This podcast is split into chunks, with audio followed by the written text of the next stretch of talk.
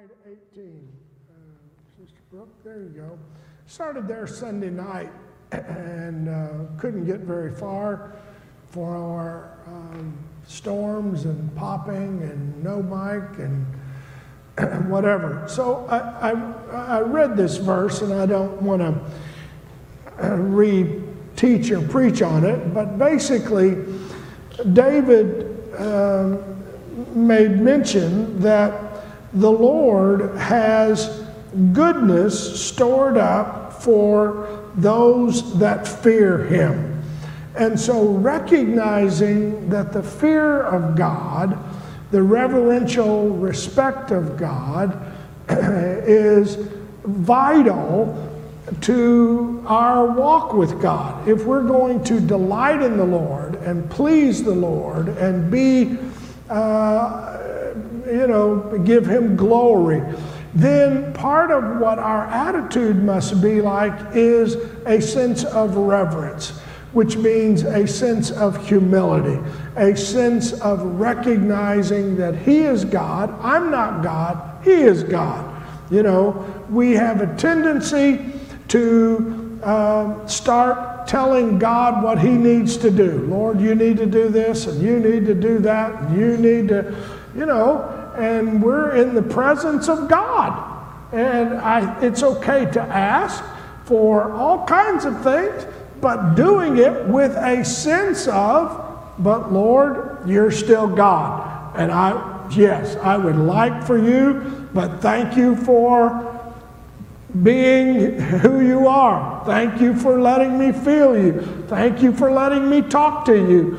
There is a sense of a reverential respect. And even though, and I mentioned that Adam had not ever seen God mad or angry, yet he knew by just definition that when the Lord, when he had disobeyed God, his response was, I hid it in the garden because I was naked and I was afraid. That was his response. And of course, Paul mentioned that there is no fear of God in people's eyes today.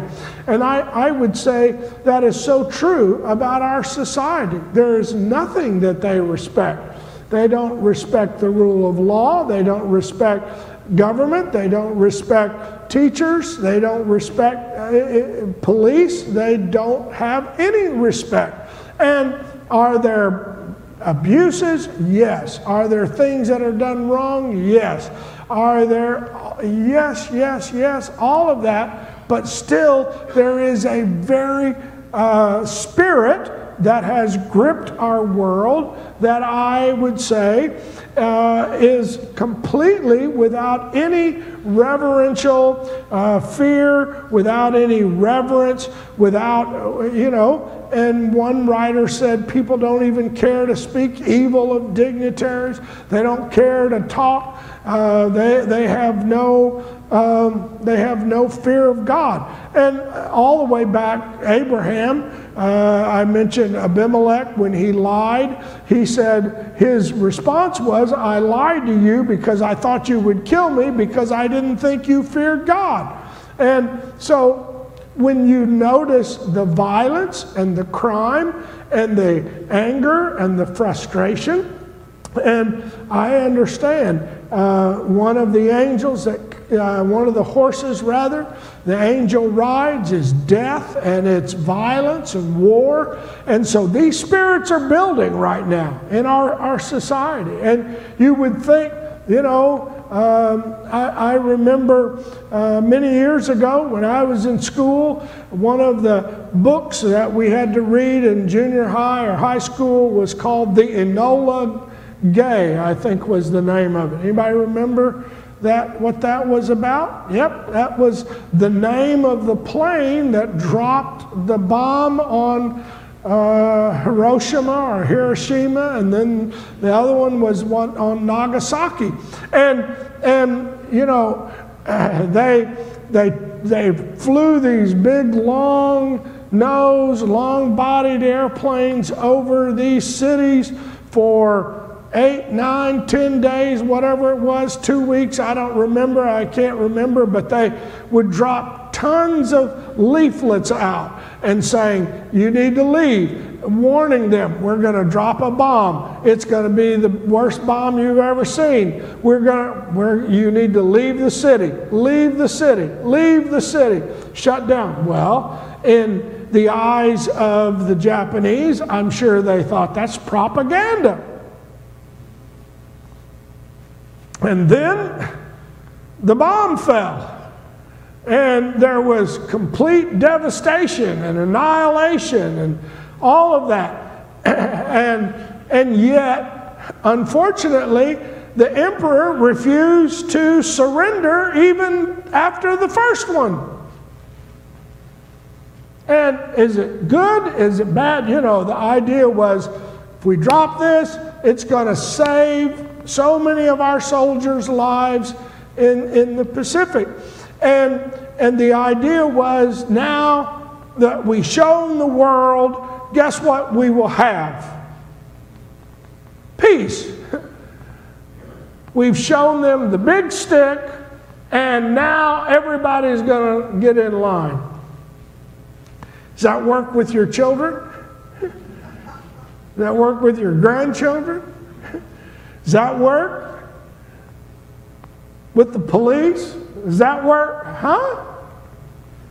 It doesn't. Why? There's no respect. No, you know, it should motivate actions.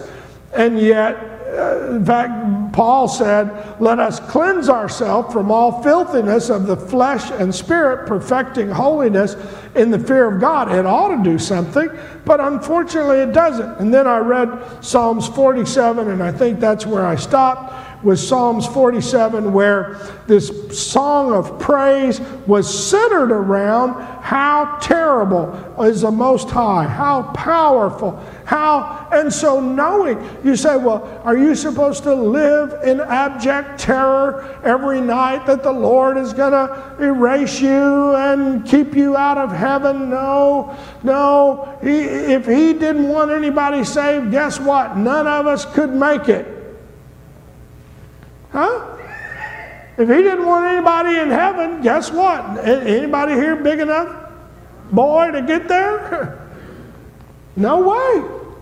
I can't jump up there. I can't fly up there. I don't. If the Lord said, nope, I'm going to set the bar here and nobody's going to pass.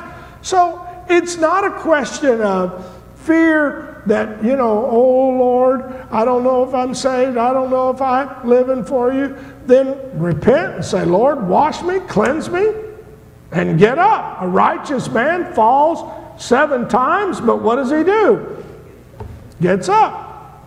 And, you know, I told Richard went Monday, and he has to serve his time for 30 days. And I told him before he went in, I said, you know, we're going to make it through this. We're going to come out. You're going to do good. But why?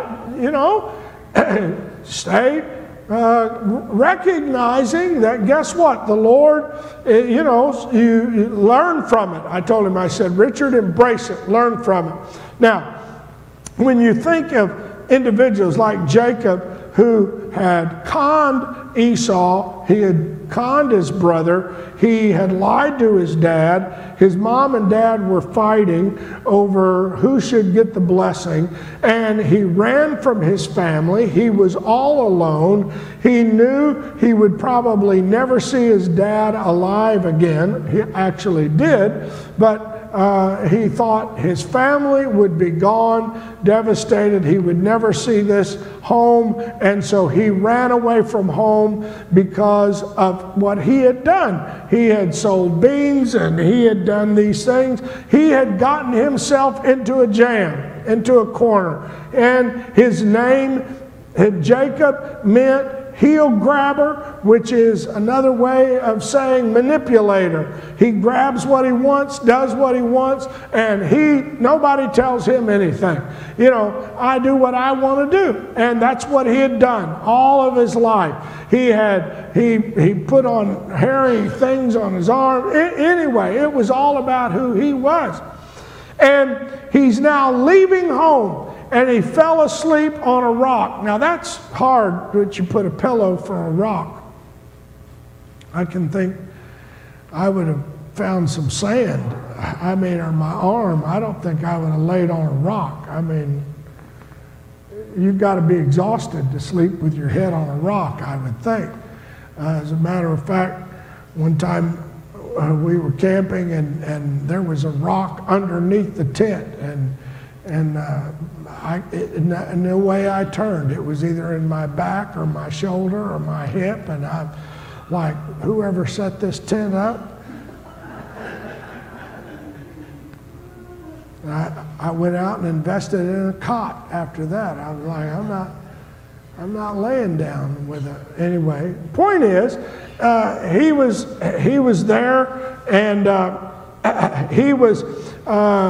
fell asleep, and the Lord gave him 5 promises. He said, I am the Lord God of Abraham, thy father, and the God of Isaac. Notice that.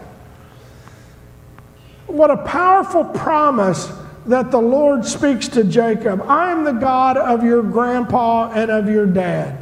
So in other words, it was like the Lord was basically saying, I have not forsaken you. I have not left you. You've gotten yourself in a jam. You're running, but I am still your God. I'm the God of your grandpa. I'm the God of your dad. And then he gave Jacob the promise that had been given to his grandpa. The land wherein you lie, I will give it to you and to thy seed. And thy seed shall be as the dust of the earth, and shall spread above the west and the east and the north to the south. And in thee and in thy seed shall all the families of the earth be blessed. That was the promise that was originally given to Abraham, to his grandpa. What a promise that the Lord, in that moment of desperation, in that moment of despondency, the Lord basically said to Jacob, I'm going to keep my word.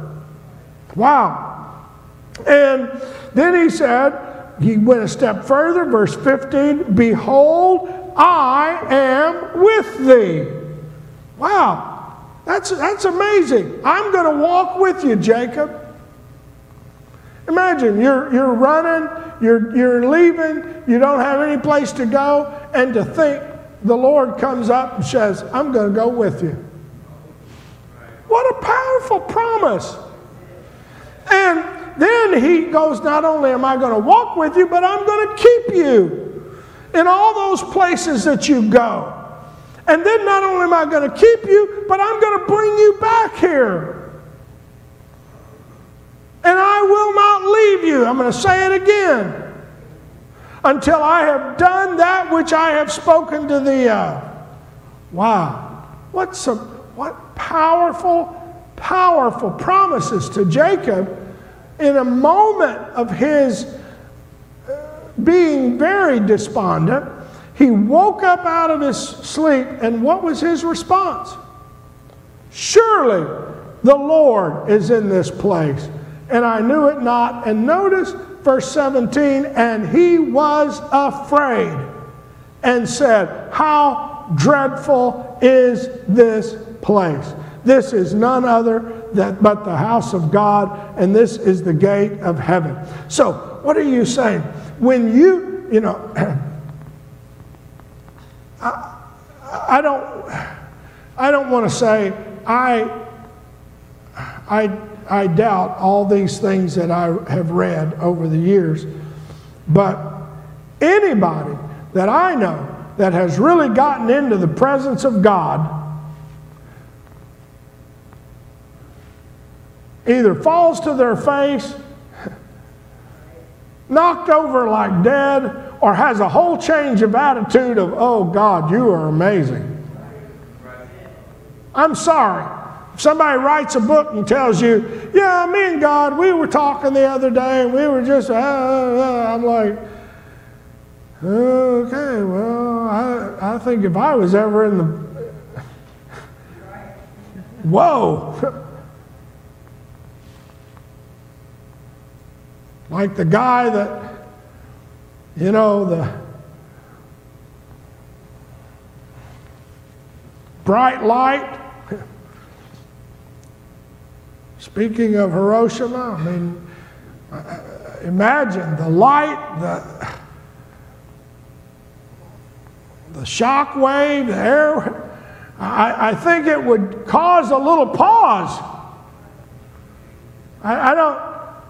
I'm sorry when, well, I told God the other day, I'm here to tell you, and God said, well, he and I, we talk, and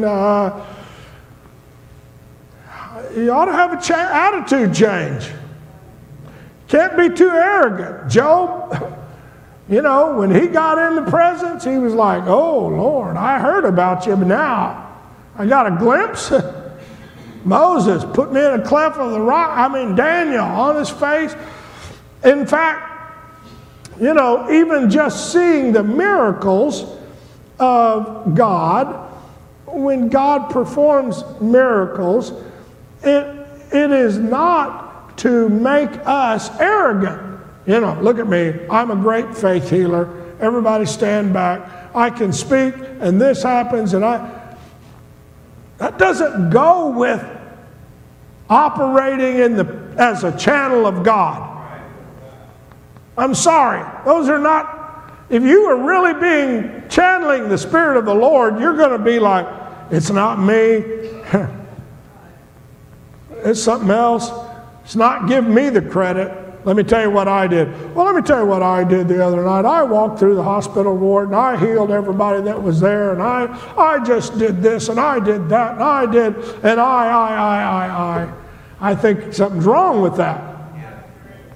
And I read books, you know, and they'll say, I did this, and I did that, and I went here, and I saw this, and I did. And when I read them, I just wonder, did they really channel the Lord or what? Because in my opinion, whoa, there is a dread, there is a fear, there is a respect.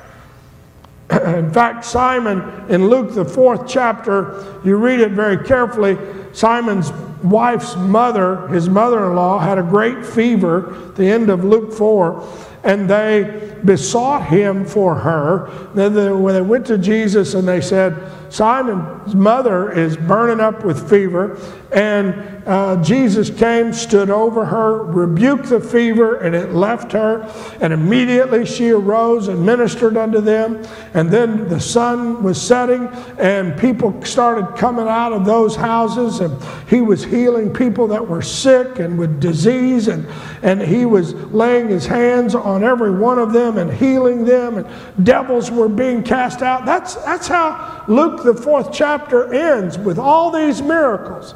And yet, Luke, the 5th chapter, that's Luke 4, all these miracles. Luke, the 5th chapter, you read the first 11 verses, and people started pressing the Lord because he's healed people. And so they started getting closer. They wanted to hear the word of God. And so Jesus was standing by Lake Gennesaret, and there were some ships out in the lake, and the fishermen had left them, and they were washing their nets. Now, why is that important? Because what it tells you is they had been fishing all night. Simon Peter's mother-in-law is healed. All these people start crowding. They start healing them, casting out devils, and then people start pressing the next morning. Now Simon and his friends, maybe John, James, I don't know who all in these other boats, and they had gone out into the lake and fished all night.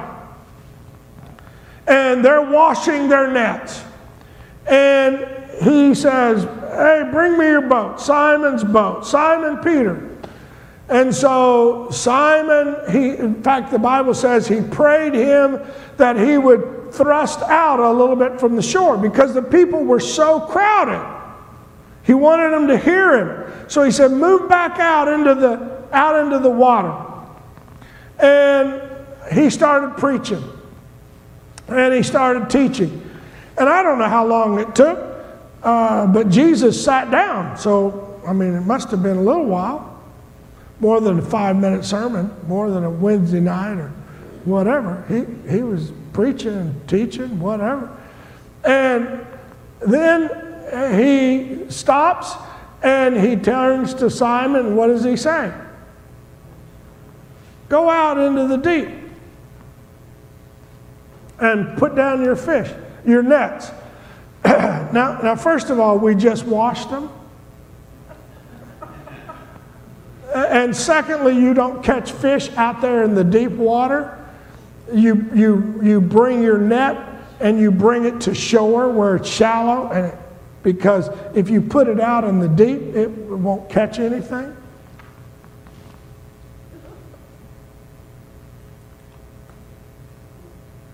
And Simon couldn't stop himself. He said, we have toiled all night and have taken nothing. Nevertheless, at your word, we'll do it. Now, what happened? You all know the story. What happened? They filled the nets with fish. They pull them up, and the boats start sinking. They have to get the other boat. They have to fill both ships so that they begin to sink. How did Simon respond? He fell down, just seeing the miracles made him overwhelmed. And he said, depart from me, for I am a sinful man. It made him want to repent. I'm here to tell you, when we look around and we see the miracles that God has done, it ought to impact us emotionally to make us say, Lord, I need to do right. You are an amazing God. If you see a miracle, it ought to make Simon was, oh Lord, generate repentance. I mean,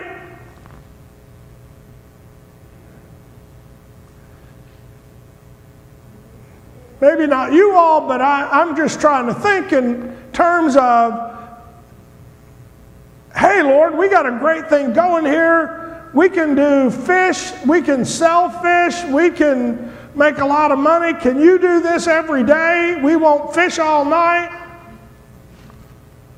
I'm going to think of a way to capitalize on this venture. Huh?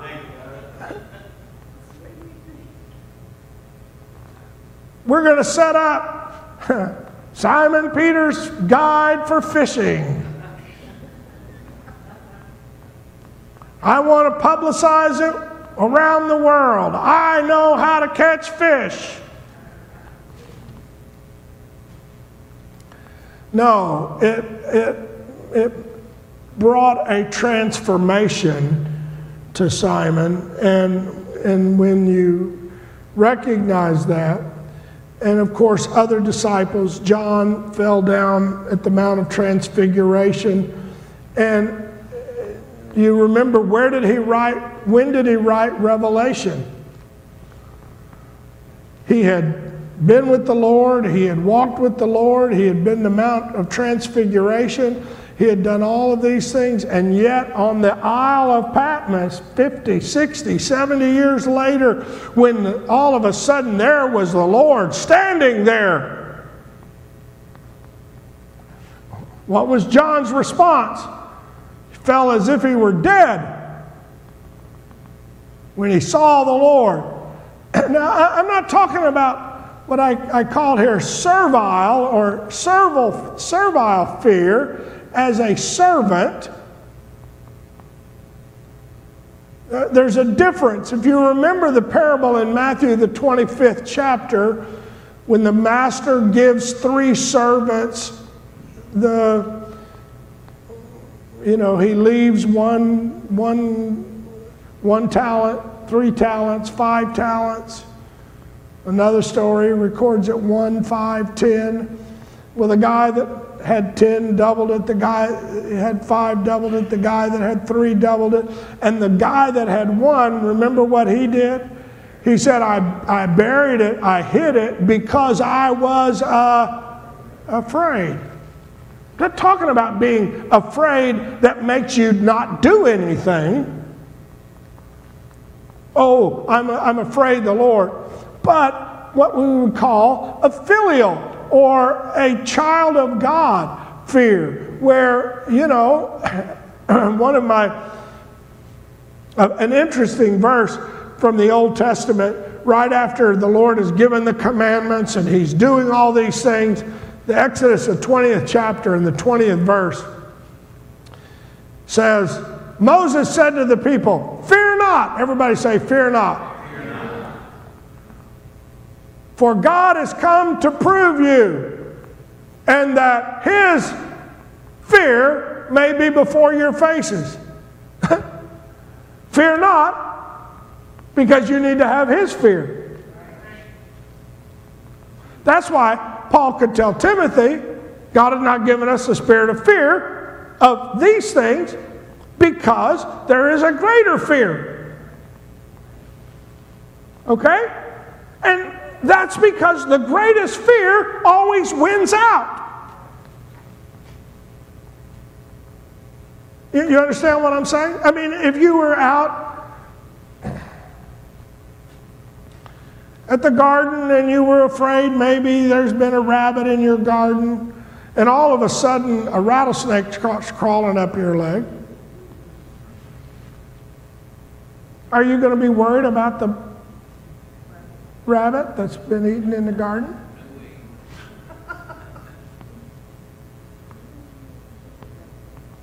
I mean, if you're afraid of, whatever, and all of a sudden a bigger fear comes along. Boom, my heart starts going out. Afraid, what am I going to have for supper tonight? Or I'm afraid of what somebody's going to say about me. And all of a sudden, a lion shows up in my front room. You're not going to go, oh, wow. I'm more afraid of what Sally's going to think about me. Right now, I'm afraid of getting out of the way of the lion. So the biggest fear, so that's why Moses would say, fear not, let God be your fear. In other words, that Lord, I want to serve you. And my last scripture, and I know, it's found in First Peter, the 1st chapter, and there are several examples in other scriptures we can do, but it says, but as he which hath called you is holy, so be ye holy in all manner of conversation. Because it is written, be ye holy, for I am holy. Verse 17, and if you call on the Father, who without respect of persons judges according to every man's work, pass the time of your sojourning here in fear. Not being afraid that you're not going to make it to heaven, but being respectful of, oh God, I want to do my best for you. I want to live my best for you. I want to delight in you. I want to worship you. I want to be an example of your spirit. For as much as you know, you were not redeemed with corruptible things as silver and gold, but with your vain conversations received by tradition from your fathers, but with the precious blood of Christ as a lamb without blemish or without spot. In other words, when you think of all that he has done, you think of all the things that God has done for us, how can we not say, Lord, I want to serve you. I want to worship you. I want to praise you. I you know, I need your spirit. That's the whole key, is our relationship right now is, Lord, we want to fear not about others, but let him be our fear. And that's how we delight in the Lord. And you know this from a natural standpoint. If your children show you some respect, it's the greatest thing, right? Just from a natural thing. When they appear to not have any respect for what you say or do, or you feel like, what have I done right or wrong, or where have I missed the point? Because that's how do you delight in them, is the fact that they have that sense of respect and honor. Lord bless you. Let's